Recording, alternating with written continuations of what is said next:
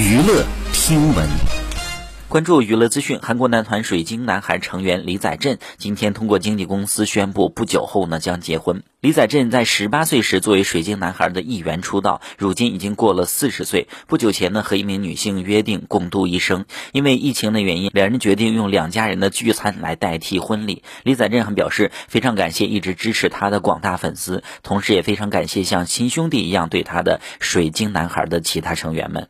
好，以上就是本期内容，喜欢请点击订阅关注，持续为您发布最新娱乐资讯。